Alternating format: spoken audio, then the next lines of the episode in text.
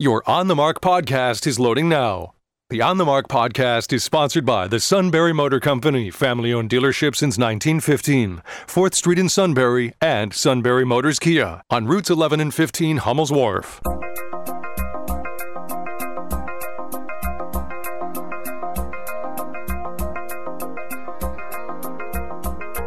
News Radio 1070 WKOK presents On the Mark. It's a chance to voice your opinion on the events that affect life in the Susquehanna Valley. Call 1 800 795 9565 or email onthemark at WKOK.com. Now, here are your hosts for On the Mark, Mark Lawrence and Joe McGranahan. Greetings. Welcome on board WKOK's live telephone talk show on the mark. I'm Mark Lawrence. Mr. Joe. While you calling he, me? Yep. While he says he may be old, he's still able to do some things. Did you get the HVAC fixed? I did. I set it to heat. He had it on sub-zero cool in here, so he's trying to freeze us out. So we switched it to fall mode. Yeah, these are those interim months where it's always hard to figure out where to put your thermostats and things like that. On the Mark is sponsored by the Sunbury Motor Company. Check them out sunburymotors.com. Toll-free line is open. Call us 1-800-795-9565 as soon as we are done talking to our guests. Uh, we won't have open phones during that segment through most of the segment but uh, we uh, might open them up later. We'll see what she says about that idea. You can text us at 70236 and include the keyword OTM for Text Connect members. Just reply to a previous message or text us at 70236 and always include the keyword OTM. I'm so glad to say we have a new guest on board. Her name is uh, Professor Allison Higgins Merrill. She's an assistant professor of political science at Susquehanna Universities, University and has been uh, spending a lot of her life making sure that she monitors sort of the courts at the federal level and the interaction of courts. You monitor anything that could qualify as courts internationally as well? Nope, I solely focus on the United States Supreme Court. Okay, fantastic. Okay, so you do that. Okay, so uh, let's uh, dig in here. Let's start out here. We have a court that is political. Is that right that a court is supposed to be political? Or is it political? Right. I mean, why wouldn't a court be political? A court is an institution, just like any other branch of government. Um, I think we have this false sense that when judges don their black robes, they become apolitical beings, but they don't. They're just not elected at the federal level, right? They're appointed by a president, confirmed by the Senate. But that doesn't mean that they shed who they are when they walk on the bench. It just means that in addition to thinking about the law, because the law is what they are charged with interpreting, um, there are other considerations at play. And those are, you know, they're the environment in which they operate. They don't operate in a vacuum. So believing that they are apolitical beings is, I think, deluding yourself that they aren't a person. Doesn't that reduce confidence then that I know that, okay, uh, uh, you know, I, I, have a case going in front of a judge, but the judge is. a political animal. He's a Republican. He's got. I'm a liberal, so I'm in deep trouble. Doesn't that erode confidence in the courts? Or are you just pointing out something that's happening? That's just plain the way it is. I don't think it, it erodes confidence or trust um, in the court at all. In fact, I think you want judges and Supreme Court justices who are aware of the political environment. You don't want people that are out of tune with what's happening because the decisions that they're making affect everyone and they affect policy decisions down the line. Um, but I think all judges are really, really cognizant of the fact that they are charged with interpreting the law, and the law comes first. The law is just not the only thing that affects their decisions. There have been a lot of comments and questions about changing the makeup of the court over the years, yeah. particularly in this current administration. You know, they are appointed for life. Should that be? Should there be term limits for for um, Supreme Court justices, or should they continue to serve for life as long as they're healthy? I guess. Yeah, well, um, Alexander Hamilton in Federalist 78, when they were trying to ratify the Constitution, said that our our judges should serve for good behavior. And that's the text that made it into Article 3 of the Constitution. It's Now it's been interpreted to mean that they serve for life, um, but they can be removed by impeachment. It's difficult to do, just like it's difficult to impeach a president, but it's possible. And if we're going to have term limits for the Supreme Court, why shouldn't we have term limits for Congress? What do you think they should be ideally if, if you were going if you were going to set the term limits for Supreme Court justices? What should they be based on age, like 75 and out the door, or 70, or should they be like a term of like 10 years, or? Um, I'm honestly not the biggest fan of the idea of term limits for federal judges, but um, there, there is some procedural history to suggest that if we were to implement a term limit or we were into, to implement a retirement age, we would kind of connect it to when they're eligible for their pension, um, which we saw in the federal judiciary back in the late 1800s and the early 1900s. Um, they raised the age for receiving your pension to 65 plus I think it was 12 years of service. It might have been 15 years of service. Um, so there is some kind of history to suggest if we were to do anything, we could connect it to those. And so maybe at you know the age of 80, if you're still on the bench, maybe you step down and retire. But again, I'm not the biggest fan of those ideas. All right, U.S. Supreme Court starting out another session. Very timely conversation with you. Uh, what do you expect? A lot of big issues on the court's docket again this year. Yeah. Um, one of the things that I, I love about the court um, in recent years is that they're not shying away from big, hot topic potentially divisive issues. They are really diving in and and trying to grapple with the, these really complex constitutional and statutory questions that are that are facing the country. Um, in particular, there are four really big cases that are grabbing a lot of national attention. Um, and those are, you know, the LGBTQ plus discrimination case out of Colorado, which deals with um, website design for um, same-sex couples. There's another one that's looking at the independent state legislature theory case that comes out of North Carolina, and so whether or not um, state judges will no longer, and state courts will no longer be able to review the redistricting maps um, that state legislatures draw after the census.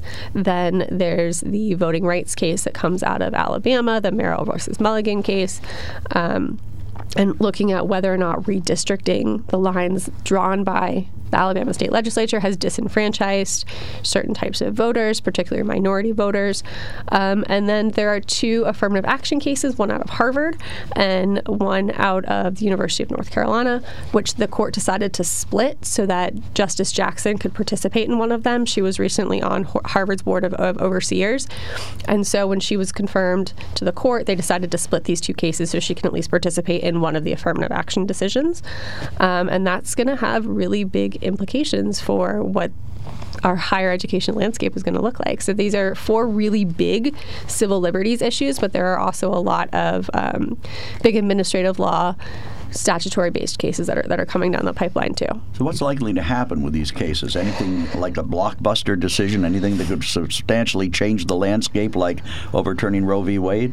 Um, it, I, I think kind of, yeah, all of them. All um, of them, okay. But I think the one that is likely to kind of shake things up the most um, is are, are the affirmative action cases. Um, this court uh, in 2003 when they decided uh, Grutter versus Bollinger. You know, they upheld the University of Michigan's affirmative action policy in some way. Um, they kind of they you know, narrowly tailored what Michigan was doing with with their admissions procedures, but they said race can still be used as a factor. It just can't be the sole factor. Um, it's part of a holistic calculation. But in her opinion, in that case, Justice O'Connor said something to the effect of there will come a time in this country in the not so distant future where affirmative action is no longer necessary for higher education. And then um, in the in 2016, when the court heard Fisher versus the University of Texas, which was challenging Texas's top 10 admissions program, where if you graduate in the top 10% of your class in the state of Texas, you're guaranteed admission to one of uh, the major Texas public universities, and it's it's it's completely merit based, so it's, it's, race neutral. But if you do not qualify for that, you go into the general application pool where race can be used as a factor in admissions, and the court once again upheld that, but not super definitively. Um, so this the kind of the writing is on the wall that, that because the court took two of these cases they're most likely going to strike affirmative action. If they upheld affirmative action, I think it would surprise a lot of people, um, and especially given the ideological composition of this court, um, there isn't the same support amongst the justices for affirmative action as there used to be. Well, let me ask you a quick follow up related to that. Is, is this the end of race being the decider of many, many things? Well, um, I would hope not, um, because when you know race is is at play and race is being considered, you know the, the justices use strict scrutiny, which is the highest level of review, and it has to show that there is a compelling governmental interest to discriminate or regulate on the basis of race, and that the government-based program is very narrowly tailored to those goals, and that's the only way race can pass anything that's race based can pass constitutional muster. And it's a really, really high burden for the government to reach. And so that's why a lot of these cases tend to come down in favor of the individual um, who's being discriminated against.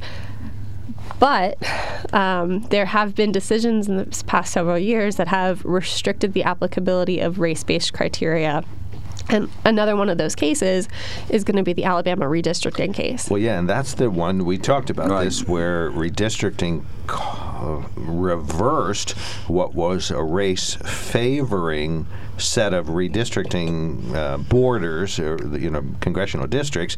But now there's just one black district. There were two, and of course you have a fight against that. What's your view of that case? Um, it's it's sticky.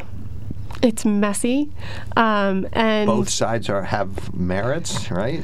They do. Um, there, there are ways to challenge this for sure. Um, but when the court did not, in Shelby versus Holder in 2013, the court essentially gutted Section 4B of the Voting Rights Act, and they said it was no longer constitutional. And 4B of the Voting Rights Act of 1965 was the one that said that you know you have to protect these voting districts um, to make sure that there are no unfair racial discrimination. Um, and when you do that, you also have to submit for pre-clearance to the, the federal government. There were certain states that had to submit any time that they redrew their district bounds. They had to submit those They're drawings. on probation. Exactly. Basically. Basically, because it was, it was most of the former Confederacy where Jim Crow laws were running rampant. And so when the Supreme Court said that, you know, we no longer need to, there's no constitutional need to justify Section 4B to protect against racial discrimination and gerrymandering, that gut that essentially rendered Section 5 of the VRA, which is that pre-clearance requirement where you um, you submit your uh, redrawn district lines to the Justice Department which is doesn't expire until 2030, but without Section 4B, Section 5 has absolutely no teeth. And in the 2020 term, the Supreme Court restricted challenges under Section 2 of the VRA, which was looking at race based challenges as well. So they're essentially rendering these race based challenges to, the, to voting kind of toothless. And so Merrill versus Milligan is going to be another kind of look at how you can apply Section 2 of the VRA. And if they decide in favor of the state of Alabama, the VRA is basically meaningless at this point, which is a little troubling because we know from the court's procedural history that racial gerrymandering is not constitutional. But without the protections of the VRA, what how do litigants then challenge this? That that raises the question. So it's not just that they're going to eliminate the VRA because they're not. They're just going to make it difficult for litigants to challenge race-based gerrymandering. Well, in the future, they can show how they were damaged, but that'll be years from now. You know, that's one way. That's the way they did it in Pennsylvania after we had, you know, significant gerrymandering. But the Joe, court, you have a question. Yeah, Go the ahead. court, the court makeup has always been a, a question in terms Yeah. of the way people view the court. If you're a liberal right now, you don't like the court. If you're conservative, you've got to say, "Gee, this is a pretty good group of people down there making these decisions." So the makeup of the court is entirely a political process. You know, so you get a political outcome. Should the president have the right to pick? A, a candidate for the Supreme Court who follows what he or she believes, you know, isn't that the way things go? And so if you, they always say elections have consequences. If you don't like the Supreme Court, don't pack it. Change the way you vote. Um, yeah, I mean, th- these are constitutional procedures. The president nominates by and with the advice and consent of the Senate all federal judges. Um, So- yeah. Is it wrong to have an imbalance? In other words, is there some inherent obligation on the part of the, you know, the, the liberals are now saying, oh, we need to have a balanced court. This is an illegitimate court.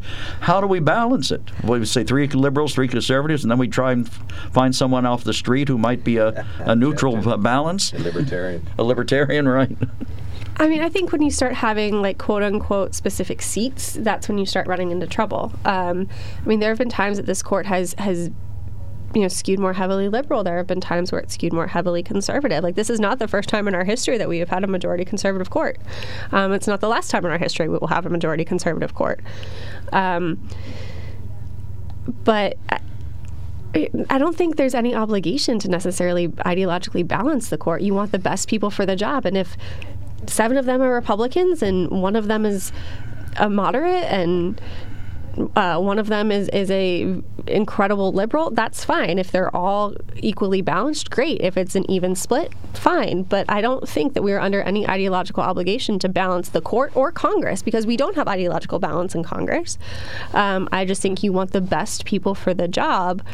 And sometimes they're going to be those that you ideologically agree with, and sometimes they're going to be those you ideologically disagree with. Well, President Biden, in appointing Ketanji, Jack- Ketanji Jackson, said he was going to find a black woman for the Supreme Court. Now, doesn't that put a sticker on her back that says, I may not be the best candidate, but I'm the best black female candidate? Ronald Reagan said he was going to appoint the first female justice to the Supreme Court, and he appointed Sandra Day O'Connor. Yeah, but that's, that's kind of a wide pool compared to saying a person of color, I'm going to find a Native American uh, male for the Supreme Court.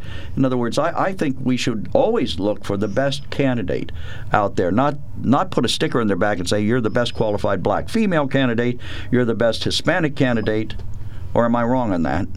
I don't think you're necessarily wrong, but I also don't think you're necessarily right. Well, that's going right down the middle.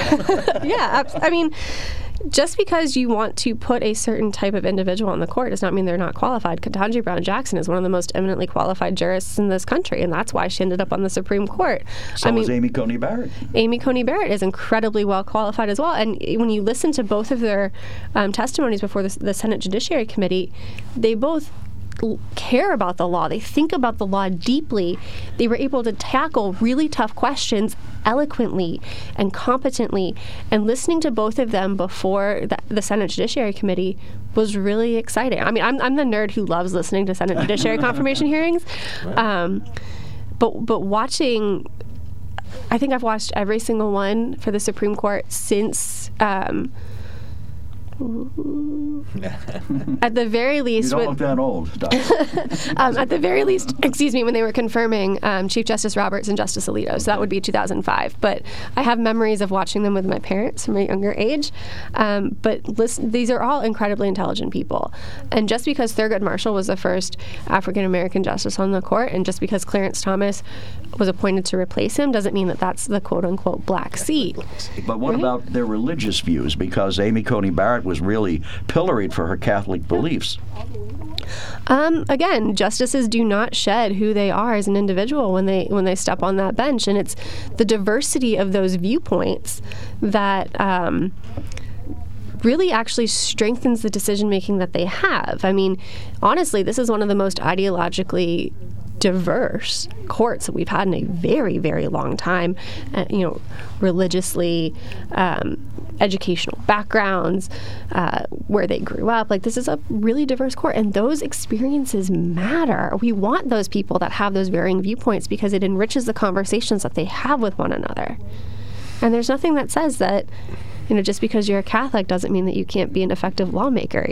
You know, and, and I think President Biden, when he was campaigning um, for president, he was asked, you know, that very question. You are you are a Catholic. How can you be expected to be impartial when it comes to abortion? And you know, he he, he said something to the effect of, personally, I yes, I am a Catholic, and my religion does not support abortion. Politically, I do because my, my religion does not influence my politics. And if we can trust that for our elected officials, why can't we trust that for our judges? All right. Uh, we are enjoying a fabulous conversation uh, with a professor from Susquehanna University in political science. Allison Higgins Merrill is here. If you would like to ask her a question, feel free to email us at onthemark at wkok.com and you can text us at 70236. There's something to be said about a sale with a handshake, a service technician who really knows what he's doing. They can explain it in English what the problem is. There's nothing better than having that friend you could trust in the area. That's Sunbury Motors, where you get selection, knowledgeable salespeople, and prices that fit your budget, and more important, that friend you can trust. Welcome to Sunbury Motors, Kia, Ford, and Hyundai. You could shop other dealers and compare prices, but at Sunbury Motors, you get their lowest price promise. They research the current used vehicle market and guarantee their used car prices are the lowest. If you find a lower price, Sunbury Motors will beat it. Three dealers all in one. See their full new and pre-owned inventory at sunburymotors.com. Pick out a vehicle you like and schedule your test drive online. Follow them on Facebook. Sunbury Motors Ford and Hyundai, North 4th Street, Sunbury, and Sunbury Motors Kia, routes 11 and 15 in Hummel's Wharf. We're pleased to have with us uh, Dr. Allison Higgins Merrill, an associate prof- assistant professor of political science at Susquehanna University. Her specialty is the Supreme Court. Now, we've had an unprecedented leak of, a, of a, an opinion by Justice Alito on Roe versus Wade before the decision was actually announced.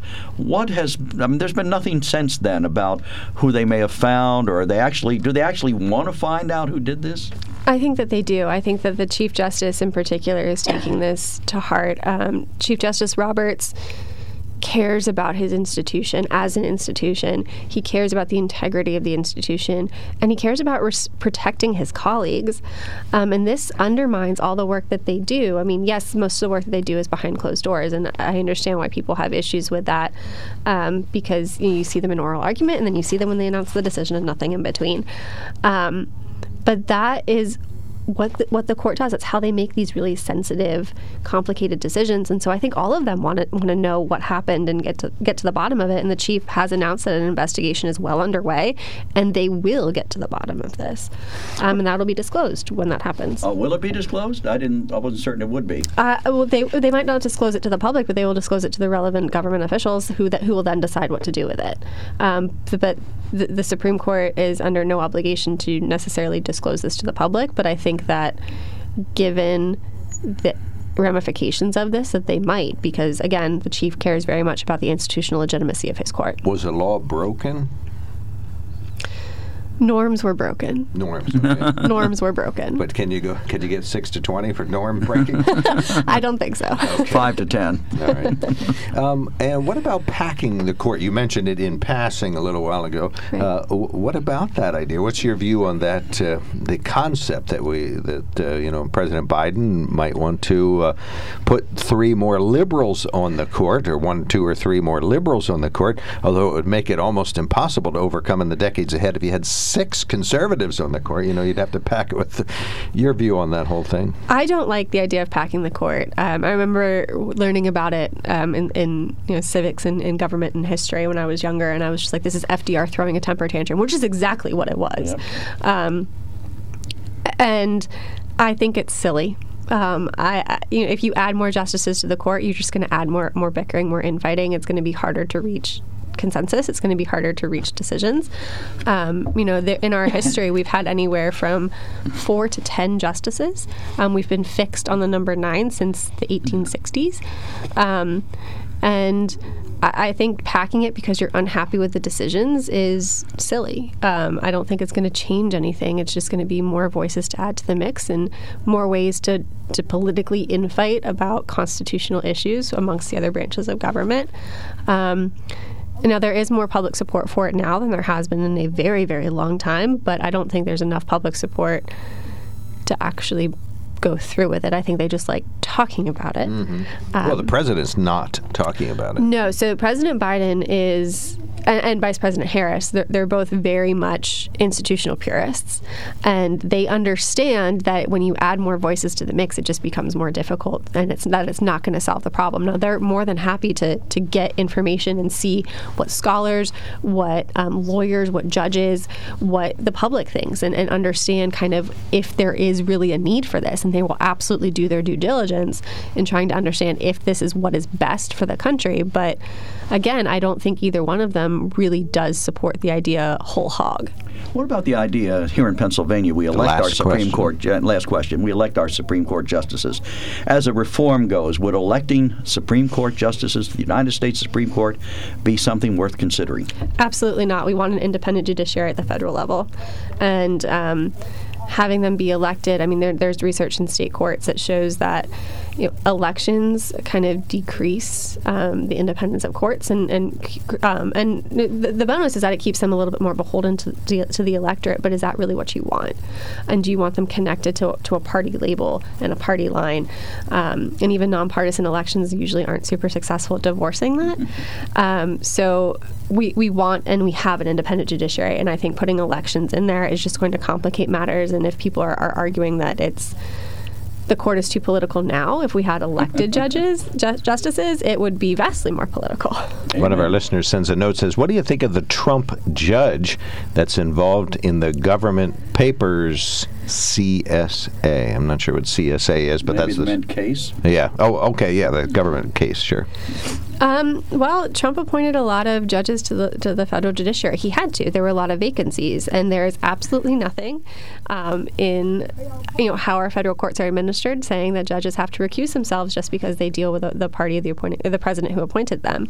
Um, and you know, there well throughout our entire history, we have had presidents who are being having their actions reviewed by judges who they appointed. And again, that's it's the idea of the independent judiciary that just because you appointed them doesn't mean that they're necessarily going to decide in your favor. They might, they also might not. Right.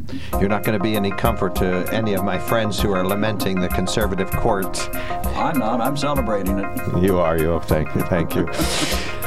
Thank you so much. Oh, my pleasure. It's my pleasure. Thank you for having me. Really, really appreciate it. Talking to an assistant professor of political science from Susquehanna University, Allison Higgins Merrill. Please come back and visit again. I think it would be very enlightening. You're listening to News Radio 1070 WKOK Sunbury. WKOK News Time. It is 9.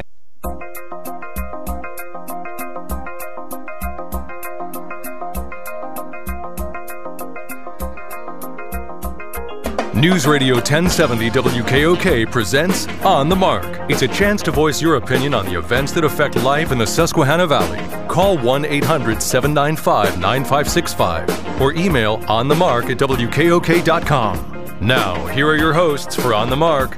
Mark Lawrence and Joe McGranahan. Greetings. Welcome back to WKOK Live Telephone Talk Show on the mark. I'm Mark Lawrence. Mr. Joe is here. Joe, just stay silent if you think I'm always right. See, I told you. He thinks I'm always right. So fantastic. It's about time. On the Mark is sponsored by the Sunbury Motor Company. Check them out at sunburymotors.com. Toll free line now open. Lynn Hall just uh, eager and waiting to answer your call. Toll free line is open. Call us 1 800 795 9565. You can email us at onthemark or text us at 70236. Include the keyword OTM. Uh, Joe, I just asked you if you think I'm always right, just stay silent and you stayed silent. So no, I, I didn't hear you ask that oh, because I wasn't funny? in the room. Oh, okay. Now you've you've you pulled back the curtain. Sorry. Well, I'm sorry that you had to had to resort to that kind of a cheap trick to get a compliment out of me. hey, cheap trick, great band. I love them. Okay, uh, seven zero two three six. Include the keyword OTM if you want to send us some text. We have some left over from yesterday, so we'll read those on the air. You can email us at on the mark at wkok.com and text us at uh, I mentioned that uh, one eight hundred seven nine five 9565 is our telephone number, and our show sponsored by the Sunbury Motor Company. Check them out at sunburymotors.com. Had a great Professor Merrill here from Susquehanna University talking about the court, uh, saying you basically just have to enjoy the political lean of the courts back and forth. I didn't get a chance to ask her about Roe v. Wade, but we'll have to do that. But again, that's just the court uh, doing their absolutely fabulously best, best work, uh, trying to decide whether something uh, should be uh, overturned or upheld or uh, Roe v. Wade, many scholars had argued it shouldn't have been there in the first place. So uh, we really appreciate her insights, and we'll get her back, and we'll get her back in a period when we have open phones too, so uh, we can get some questions going back and forth. But just a super guest, so uh, we appreciate her coming in. Let's do some very brief news headlines here. Overall, weekly COVID-19 statewide cases went back up slightly this week, including another spike in the valley. This time in Union County, State Department of Health said Wednesday a total of 13,000 new statewide cases were reported over the last seven days. That's up slightly. In our area, there were over 300 cases. 110 of those were in Northumberland County. That's fairly normal. But 138 in Union County, and that's considerably more than previous weeks in one week. And 29 new cases in Snyder County and 31 new cases in Montour County.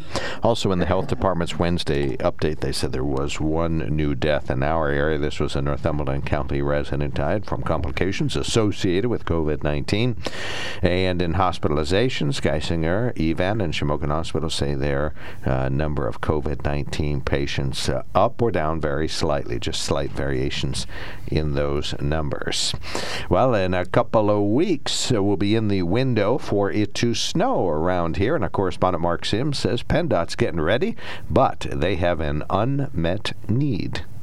PennDOT has a $212 million budget for winter operations and more than 636,000 tons of salt stockpiled across the state.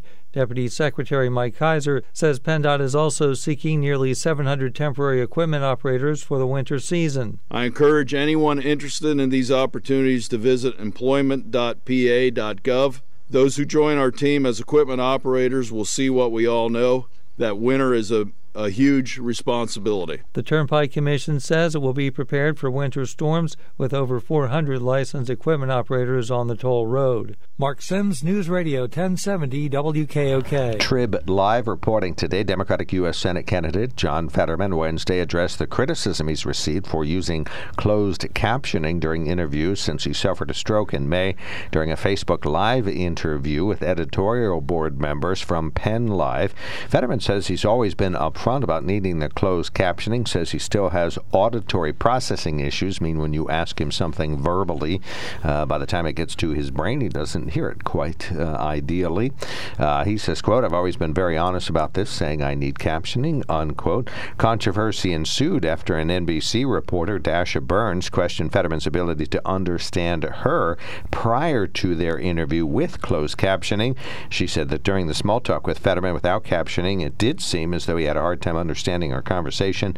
The Trib Review found 10 published stories, including ones from Pittsburgh publications and national outlets that mentioned Fetterman informing reporters that he needed the closed captioning. Of course, his debate is on October 25th, and he has agreed, or well, he has uh, asked for, and Dr. Mehmet Oz has agreed to closed captioning. Some have criticized the framing of the MSNBC interview as ableist, including Philadelphia physician Zeke Taylor, who tweeted that people with disabilities shouldn't be defined by their disability. Taylor is part of a group of doctors who are supporting Fetterman and have been critical of Oz's medical history on his daytime television show. You know, what's amazing here is that Dr. Oz has been willing to accommodate him, but yet he, even though with it has a closed caption, he won't do more than one, and he won't do more than an hour. Oh, Fetterman. It doesn't, uh, it doesn't who, who who asked for it didn't get more than an hour. Well, Dr. Oz asked that since he was going to use closed captioning, there would be a delay between the time that he was asked a question and he could respond to it. Mm-hmm. Fetterman, that they'd like he'd like to do 90 minutes just so oh, that okay. you know they could have more questions. You know, on the other hand, Dr. Oz didn't sit down, or uh, Oz and Mastriano have not sat down with the editorial boards of, of uh, Penn Live, or I guess some other papers, in order well, to just, seek their endorsements. Uh, Dr. Oz has done, not done Penn Live yet. Not yet. Will he? I understand that he will, but I'm, he hasn't done that, and they point out in their story this morning that he hasn't. And Mastriano, of course, won't talk to anybody except far left people. well, that's another topic altogether.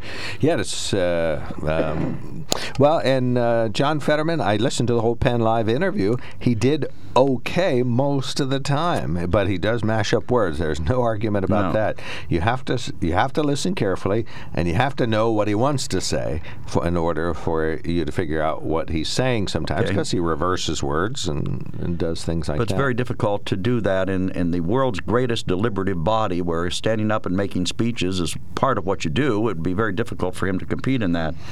And of course now President Biden stuck his foot in his mouth again yesterday with another of his lies, and there's a fantastic story, and again, it's on Fox News this morning about President Biden's lying, constantly lying and exaggerating, and and be, not being called out on it by the media. Yesterday, he claimed his son Beau lost his life in Iraq. Oh, well, that's a shame. he didn't. He died of disease here in this country. All right. So I mean, he, he makes up well, these stories all the time. He's demented, correct? Well, he certainly has a, a problem identifying the truth. So he's misremembering. I don't think he's deliberately lying. He's probably misremembering what happened. How could you misremember how your son died? I think you that would be etched in well, your if you're declining, your brain is disappearing slowly. You're uh, Break well, out the Twenty Fifth Amendment. Is that what you're saying? You wouldn't bother me. Oldest memories are the ones to go last, correct?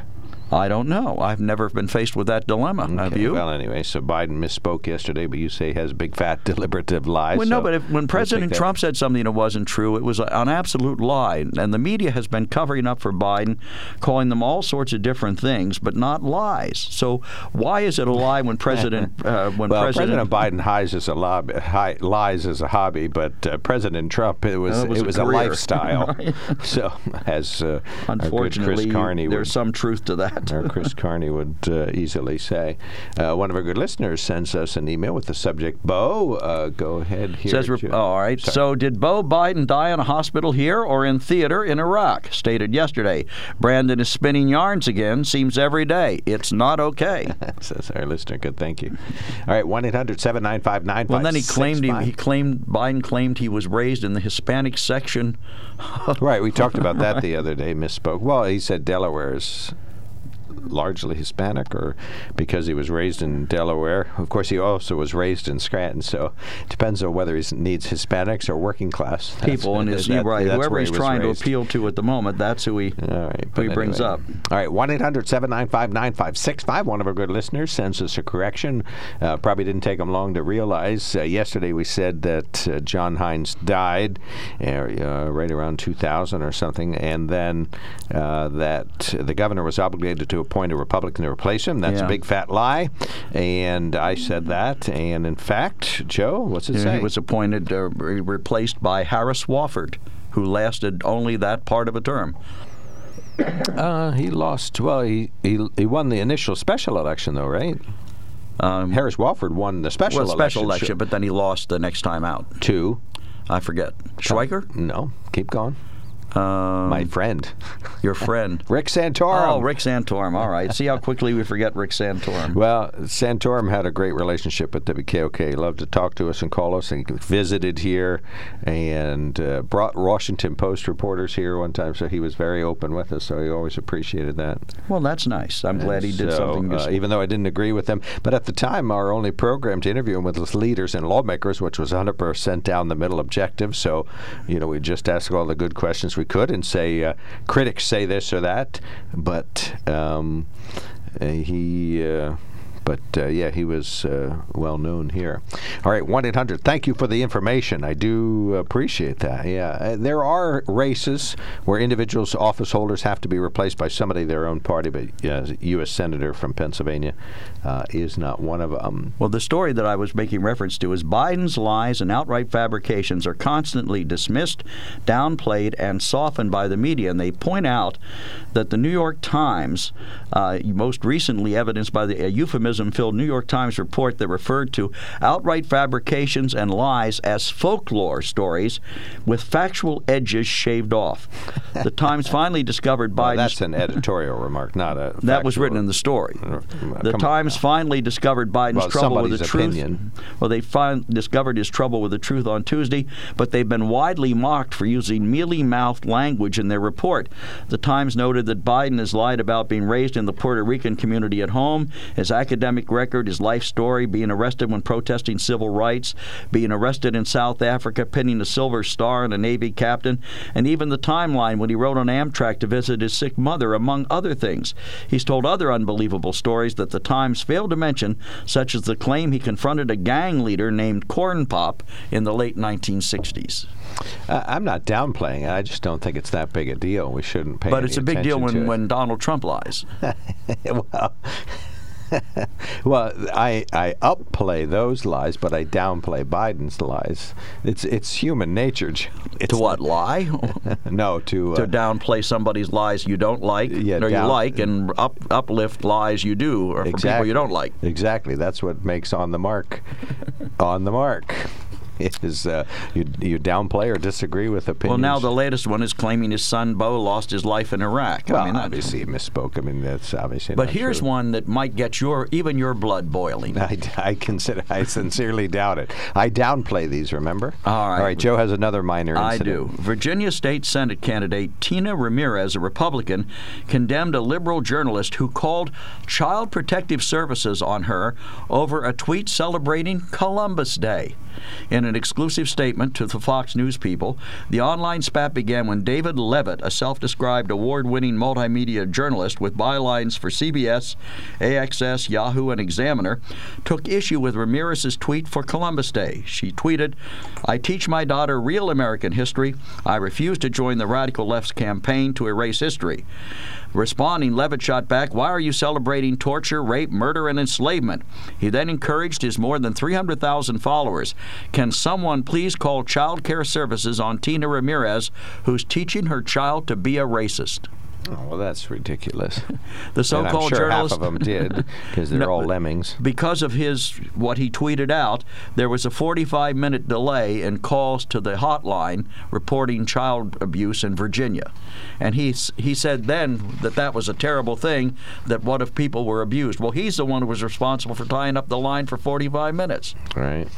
So do you believe that that Columbus Day is that bad? Well, it's like Alex Jones, you know, encouraging his followers to yeah, that was pathetic. And I. I hope he winds up losing everything. Well, that was lost- horrible. He was only fined a billion dollars yesterday. Yeah, well, He can't possibly have that much money.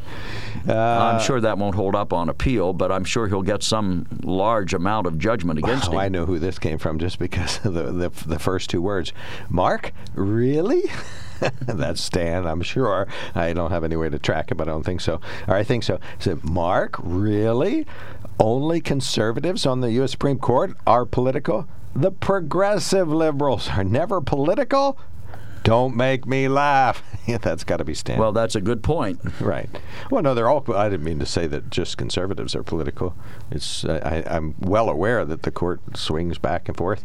It's like driving a uh, an ocean liner. You know, it's very hard to steer. So if you want to change the political political bent of the court, you got to get somebody of the opposite political party in Well, let's look- presidency for 12 years. Look at it this way: the state, the House, swings every two years, whichever way the country's leaning. It either swings to the conservative side or the liberal side, sometimes in the middle. You I mean, the U.S. House. The U.S. House, right? Because that's the way it's set up.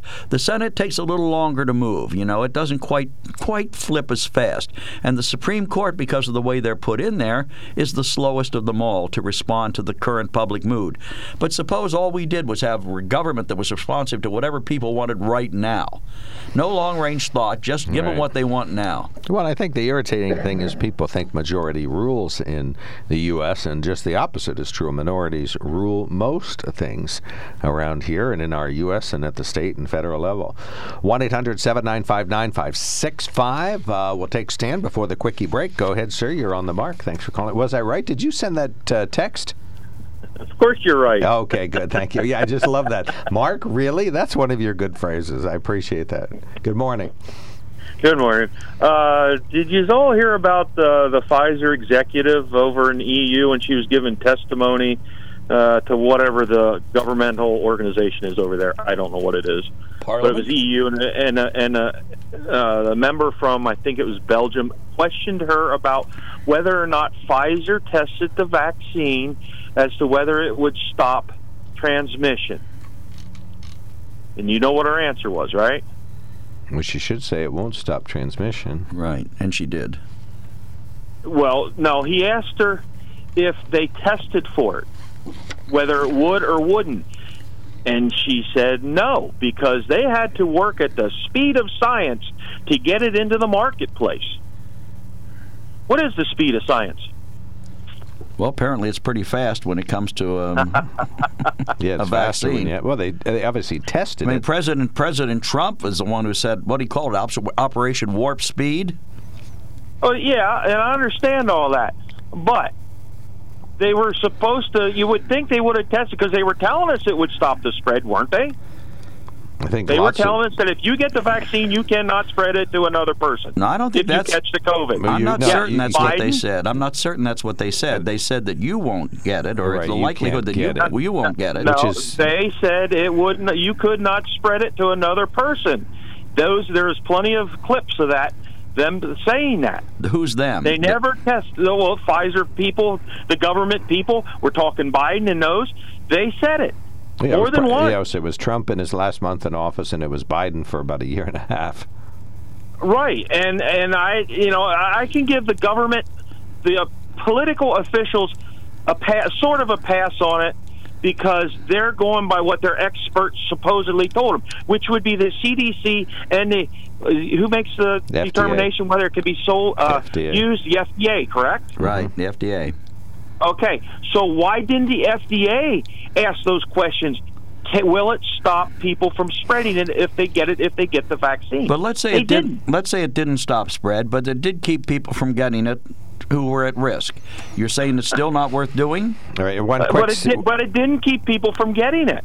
One of our listeners sends me a note says initially the vaccine did help prevent the spread of the disease when the disease was more virulent. I guess they tried Virulent, to say. yes. Well, it doesn't have an How R do they or an know? L in it, They but didn't anyway. test for it. But uh, well, probably just noted that from the, the, the probably the president and whoever else said it, Fauci probably got it from after it was distributed. They could see that it wasn't spreading as fast, so they probably thought it wasn't, uh, um, you know, it wasn't was We were blocking fed the the, line. It will stop the spread, but they never tested it. So how could they know that? Never tested for it, and the FDA approved its use, and and, and we were all told it will stop the spread. So once again, they've been lying through their teeth about it. Correct? Well, I don't. they don't say that anymore. Well, Biden might. He's probably old Oh, and in the way. anymore, Mark. It's it's irrelevant relevant whether they say it now or not. It's when they were pushing it and mandating that people get it or lose their jobs. Okay, a lot of people lost their jobs, lost their livelihood, and went into you know had other problems because of mandates, and they were Mm-hmm. being fed a pile of horse dung about what it would do. Well, And we- the, that was and the and the people at Pfizer knew it. Horse dung. That was the ivermectin, wasn't it? No, no, no, no, no, no. That's the horse wormer, Horse which wormer, actually has the CDC says actually did work. It did. Okay. huh? Uh, the CDC said it worked.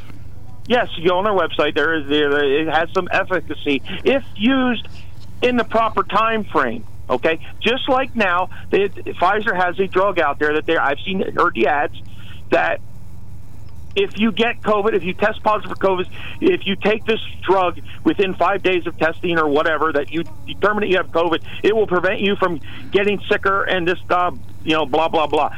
Same thing that the ivermectin did. Okay, but if you wait till you're in the hospital, ivermectin, ivermectin and, and hydroxychloroquine were useless, Gotcha. which we know. Okay, All right, we it's, gotcha. it's it's the timing of it don't so trust we the were government. fed a pile of horse crap because of politi- politics. Period. We were fed- politics and money. Political the, horse the crap. Pfizer's and the Modernas got filthy rich. We were fed a pile of horse crap, but we weren't able to take horse medicine, and that's wrong. That's wrong. You're right. That is That true, and that and that's very true. That's back backwards. And, and besides, the ivermectin is not a horse medicine. It's used for horses, but it's also used by humans all around the world. Okay. yeah, we talked So, about this. so there, there is a, there is a human uh, dosage for it. right, always has been. So that's right. There always has been, but of course, people were spreading. Oh, it's the horse wormer stuff. Now, if you went to the local tractor supply and you bought a tube of the horse wormer stuff, and you took took it without the proper dosage, yeah, that might kill you. Which any of the other But you wouldn't have worms. medicine, Yeah, but you- You, wouldn't al- have worms, though, For- for a Stan. long You wouldn't have worms. Well, you Right. might not have any worms, but you might also be dead. But they also sell penicillin in TSC, and if you take the proper dosage of that, because you can get penicillin in the hospital, correct? yes. Same stuff. So it works across the board. It's all in dosage. All right, thank you so much, Stan. Thanks for calling So in. Stan. I, I'm tired of being lied to by these people, forcing people to go do things against their will Well, with you're, no good effects. You're right to be skeptical. And in some cases, bad effects. Thank you, sir. Tired of the horse Have a good one. Right, thank thanks. you so much. All right, one 795 9565 Quickie break. We'll be right back. We got three, uh, two lines lit, two big emails to read. We're going to put all that stuff on the radio shortly. There's something to be said about a sale with a handshake, a service technician who really knows what he's doing. They can explain it in English what the problem is. There's nothing better than having that friend you could trust in the area.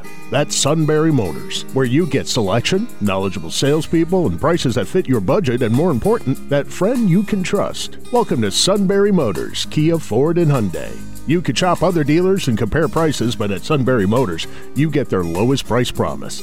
They research the current used vehicle market and guarantee their used car prices are the lowest. If you find a lower price, Sunbury Motors will beat it. Three dealers all in one. See their full new and pre owned inventory at sunburymotors.com. Pick out a vehicle you like and schedule your test drive online. Follow them on Facebook. Sunbury Motors Ford and Hyundai, North 4th Street, Sunbury, and Sunbury Motors Kia, routes 11 and 15 in Hummel's Wharf.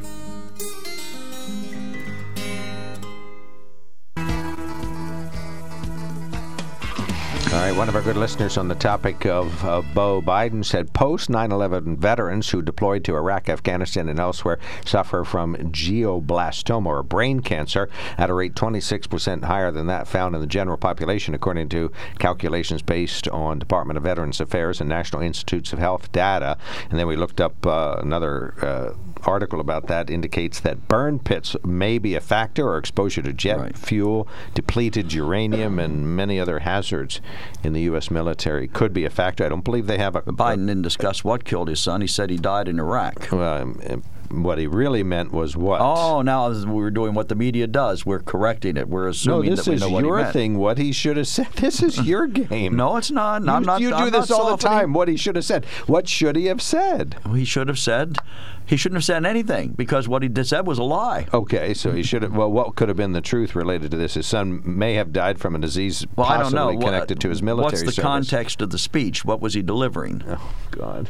You don't bring the bad parts. You don't bring the real parts. No, well, you you ignore the real parts and I'm listening. I focus on the said. I said he misspoke. It's obviously not true. Okay. yeah, boy. Mike, you're on the mark. Yeah, hey, I'm sorry I missed uh, getting in on the conversation with the political science teacher. I would uh, love to ask her what she thought about ranked choice voting that's starting to be implemented in uh, blue blue blue areas of the country. It's basically a, in my mind, it's a, another leftist tactic to That wasn't try her. to manip- Mike, that wasn't her Pardon me? area of expertise. Her expertise was the Supreme Court, and that's what our conversation focused on. Oh, well, the Supreme. I'm sure that ranked choice voting will go to the Supreme Court, so she probably ought to get boned up. Oh, I think on it that. already But- has. I Has think it's it? already It- been tested. I don't think so. I mean, uh, I, it's, I'm I not believe certain. it started in New York City, and uh, I don't think anything got out of New York City to the Supreme Court. But I could be wrong. But hey, the real reason I called today was to talk about uh, heating over the winter, real quickly. And uh, you know, we we got a little bit of good news this morning. The transitory inflation that we've had the last couple of years came in at under 10 percent. I think it was an increase of about 0.5 up to 8.6 or something like that. And uh, so that's that's really serious stuff there. You know, your dollar right now today is worth uh, you know over eight percent less than it was last year at this time. But they're going to announce a big Social Security raise for some of us, and I guess that is the good news. Anyway, Well, as far as thank, thank God, thank God, thank God, Joe Biden passed the de- uh, the uh, Inflation Reduction Act, or we'd be in real trouble right now. Exactly. And when you when you drill down on the Inflation Reduction Act, at best, it will just keep inflation where it is, and at worst, it's going to cause it to go up, and that's most likely the That's case. That's where we're at, at worst. Right. Now, as far as uh, electric rates, and again, I'm not going to advise anybody on what I think they should do uh, if they get, you know, if they're heating their house with electricity like I am. Uh, I had to make a choice, and I, I decided to do something. I picked a, a choice where I would have to pay $25 a month to buy electricity from this provider, and that sounds kind of stupid. But what happens is the price that I pay per kilowatt that like the first month of my contract, I'm going to actually pay a little more than the price that they're offering because I'm paying this 25. But then once we get into uh, November, December, January, and February, I'll be using enough electricity that that $25 a month when put into what I'm actually going to pay per kilowatt hour is going to make it less than I would get if I stayed with PPL. And and and I, I really do believe, especially if you're on gas, because gas is going to be if you're heating with gas, that's going to be the worst of uh, any of the heating choices for this coming winter.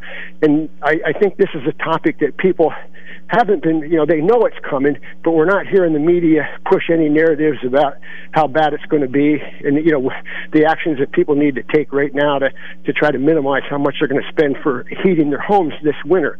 So I just, uh, if you're older like me and you, you, you know, you're on a fixed income and you, you know, you know your heating bill is going to come high and you're kind of apprehensive about looking for electric contracts for the winter months, you really need to talk to somebody that has a handle on it and educate yourself because the truth of the matter is when I selected my choice from a company in Texas, the woman, I asked her a question about their they you know they have like a prospectus how much you're going to be paying per month and based on your kilowatts she really she's the person that's supposed to know she didn't really know and then I looked at it closer and got some help and I figured out exactly what it was. And then, you know, I, I have to give her some respect because she called me back the next day and said, Hey, I was uncomfortable with the answer that I gave you about how much you'd be paying. And I talked to my boss and I got it straight, and this is the way it is, which turned out to be the way I was advised it was by somebody who knows more about math than me. So the only, the, the, the, the point of my message is this understand that electric bills are going to be higher this year for most people than they were last winter, regardless of whether we have a mild winter or not. And if you're using mainly electricity to heat your home, you know, baseboard, uh, heat pumps, and things like that, you really need to kind of take a look at trying to minimize if you really need to. And that's all I have to say about that. Um, uh, thank you. And I think uh, uh, looking up in Wikipedia under ranked choice voting, it has been uh, rejected in one emergency appeal from one state in one case.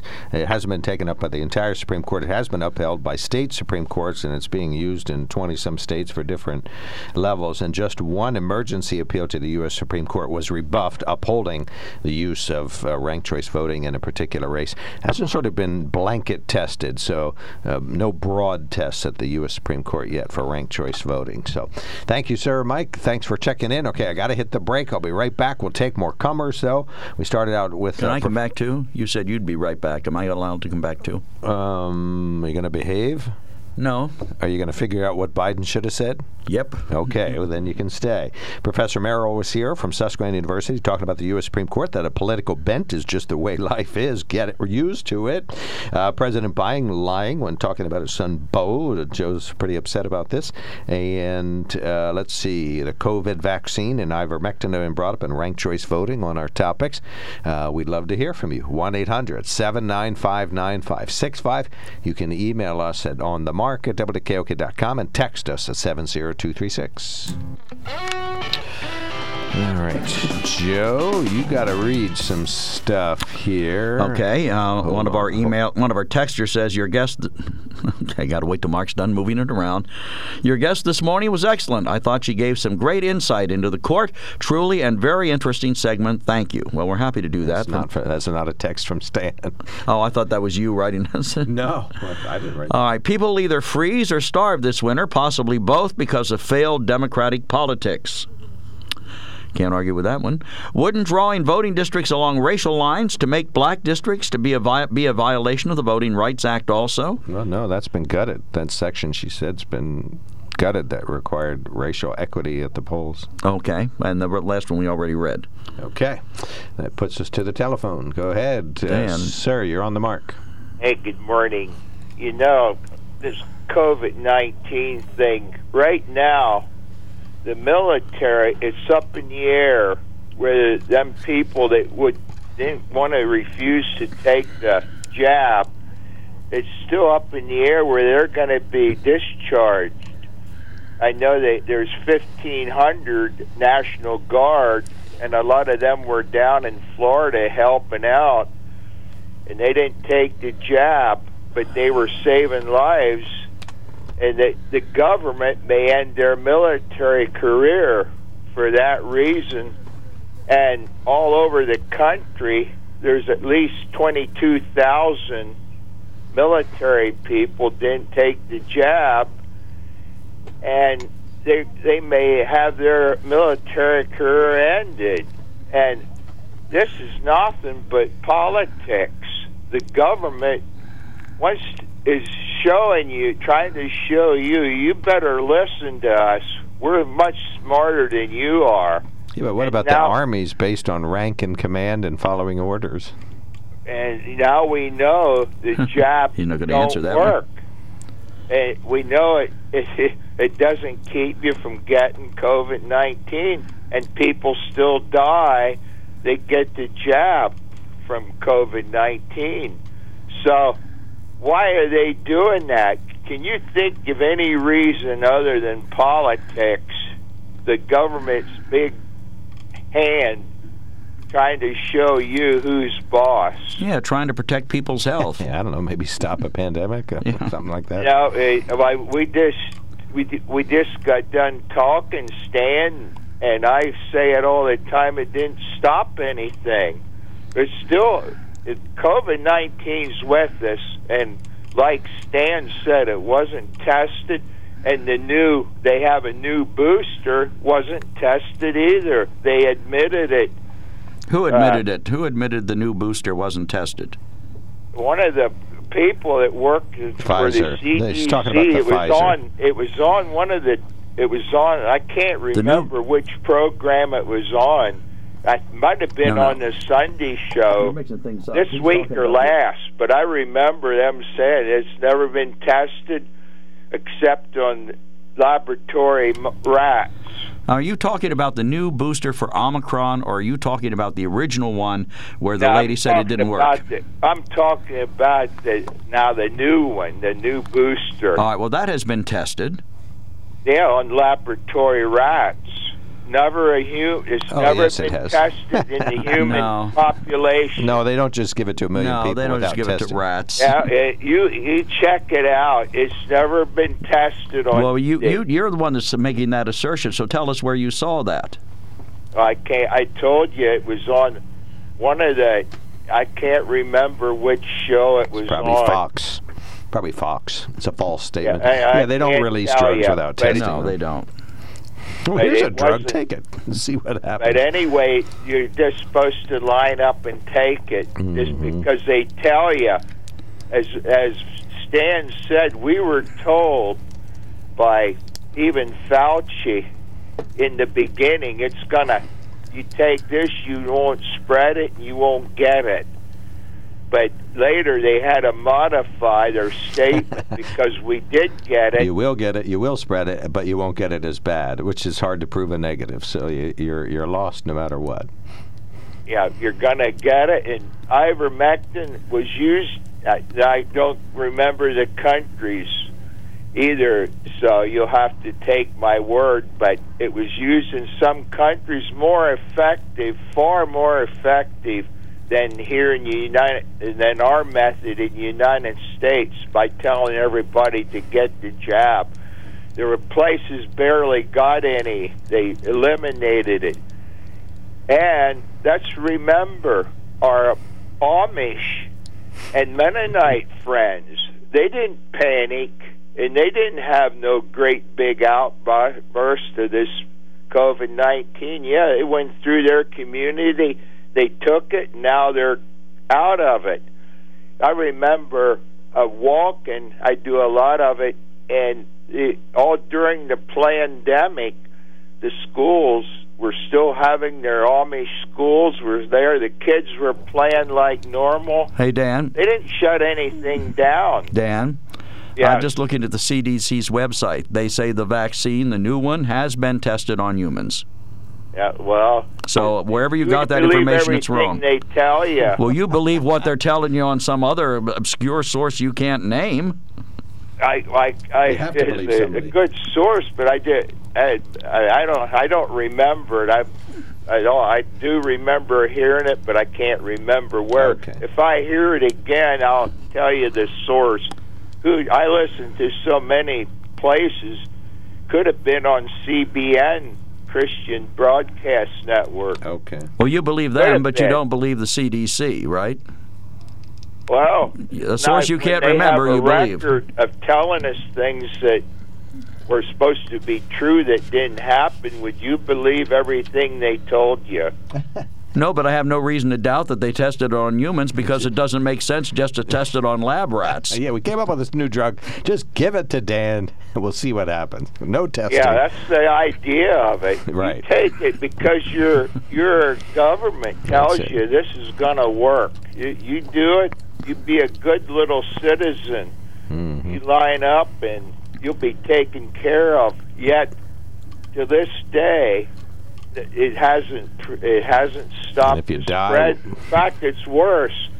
And, and people that didn't take it aren't getting it, like the Amish and Mennonite friends we have in this area. We have a lot of them, and they didn't fall for the line. How about that? They didn't buy the propaganda that we were giving out here day in and day out. Still getting the propaganda day in day out. Get your booster. How many? How many has it been now? Is it up to five jabs so far? That's uh, that's right. You got that and right. if Yep. it would have been a true vaccine, Yeah, I'm getting my like fifth they jab said next it month. was, it would have stopped it. Hey, All right, we the gotta hit the polio road, Dan. vaccine was a vaccine. Dan, we have to hit the road, but thank you so much. Here's another one Yep. you won't Thank you, believe. Go ahead. I'm just waiting for it to come up on my screen. Fact checked Amish communities have been affected by the COVID 19 pandemic. Claims on social media that the Amish population has not been affected by COVID 19 are false. Well, Such claims have been used to suggest the vaccines are futile. One graphic shared widely on Instagram and Facebook reads Remember the virus that wiped out the entire Amish community because they don't vaccinate their children? Yeah, me neither. Examples of the post can be found at different places on the web. Uh, you know, similar posts uh, were also shared widely in uh, September of 2020. The All Amish right, enough, people. Enough, enough. All right. Obviously, that's fake. Another listener sends us a note says, Mark, yes, the military works by authority of rank and following orders, but following unlawful orders has never kept followers from disobeying those orders.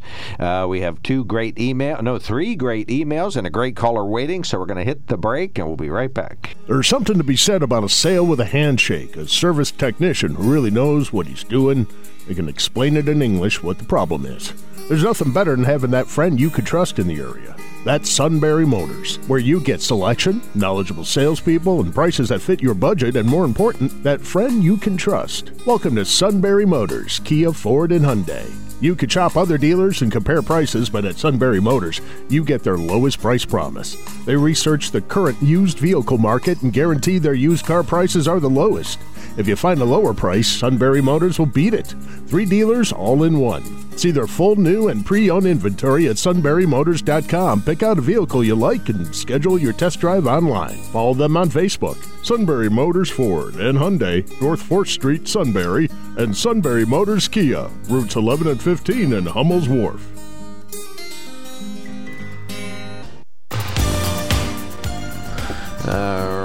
Alrighty, uh, pick whenever, whichever one is the best. Okay, I'm not all at all secure in believing the Republicans have a slam dunk with this election.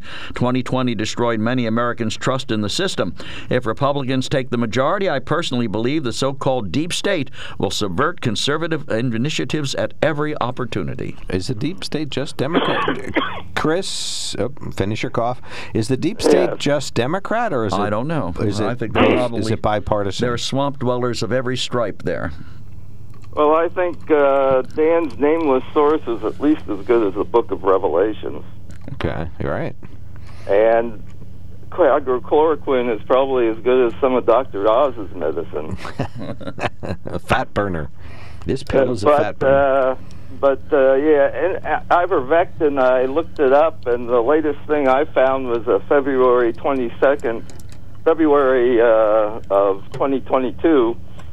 Uh, they were still saying it had it, ivermectin did no good in treating COVID or preventing COVID. Well, that's a lie. Well, that's on the. I mean, uh, Stan claimed it was on the CDC site, so I couldn't find it. So if he could get the quote from a more recent one than that, I'd like to know about it. Okay. Tomorrow, John Shipman's going to be here, so you'll get to argue him about government too. So get excited. Yeah, well, it's sort of a fact-free zone these days. Uh, it, you know, if uh, Trump convinced people that uh, he was actually investigating whether whether uh, Obama was born in Hawaii and that he he was finding out great things and wonderful things that's going to show that and uh, he never even hired a private detective to do it, of course. But they believe it. They believed it then, and he's made them believe every, er, a lot of things in the fact-free territory, and the only facts they recognize are facts that contradict it. And that's sort of the world we're in now. I hope they're, uh, they'll, they can watch uh, the hearings today and. Uh, they'll be convinced that uh, the election was really stolen because they'll see through all the lies of people testifying under oath and choose people who aren't testifying under oath and in their political interest instead because obviously the latter's true and the former's false. That's the world the right wing and the conservative and the Republicans who are MAGA people, that's the world they live in and how the Secret and I think Service covered it up for the terrifying president. world to live in. And I think uh, we're all going to be hurt by it. You're happier in Joe Biden's world of lies, huh? Well, Joe, uh, a lot of Vietnam veterans lost their life in Vietnam, even though they didn't die there. They got diseases and ailments from there. You mean? Yes. And, Okay. And Right. mental conditions and problems with the rest of their lives. Well, it's a deliberate, And I don't know if that's what baseless Biden lie. was talking about, or whether he was just speaking or uh, out his behind. I have no I, idea I, which. I vote the latter, but that's just me. Yeah, I think the but latter. uh, I know you guys want to believe one thing and are going to ignore the other. Hey, I'm totally objective here. But if you, uh, you know, if your son died of a disease that 26% more people got who uh, were exposed to things in Iraq, I would imagine you might think he lost his life in uh, Iraq. Unfortunately, I've lost a friend to that disease, and I know that you can't always pinpoint where it came from. So oh, it could have easily have come all. from you here. can't at all for the most part. Yes, I agree with that. Okay, so it could have come from here in the United States, but his Yes, assertion was he lost his life in Iraq. I He mean, did- there are a lot of chemicals in Delaware. yeah, there are. Considering who, considering who's headquartered there, And Yes. Hispanics. Maybe he got it from Hispanics. he was in the Hispanic section of Scranton But Wilkes-Barre. I can see how a father might uh, feel that in his heart. And he might not be wrong. Mm-hmm. All right. All right, Chris. Anything else? Yeah, enjoy the hearings. All right, you two will watch them today. Yeah, we'll see what the Secret Service lied about. Hey, I want to tell you about the Sunbury Motor Company. It's a family-owned dealership since 1915, 4th Street, Sunbury, routes 11 and 15, hum- Hummel's Wharf. Check them out at sunburymotors.com. They're looking for some new folks. They're looking for awesome technicians or entry-level people, career changers, folks who want to work in the front office, folks who want to sell, folks who want to fix, uh, folks who want to align, folks who want to paint. They Folks, got anything for loafers? Uh, I could do that. uh, no, but here it says if you work at the front desk in the quick lane, you can wear loafers. Oh, okay. Well, So that's good. that? Sunbury Motor Company talking about the Hyundai Kona in particular, forty thousand bucks, twenty-eight miles to the gallon on average. Fantastic vehicle. You can order one up. Very reliable, says Consumer Report. And I'll see you Monday, buddy. Yep, we'll see you. Enjoy your retirement Lankton weekend. I John it. Shipman's going to be here tomorrow, so we're going to talk about good government for a change. This is WKOK Sunbury, WKOK News Time. It is now 10 a.m. Time for the Dan Patrick Show.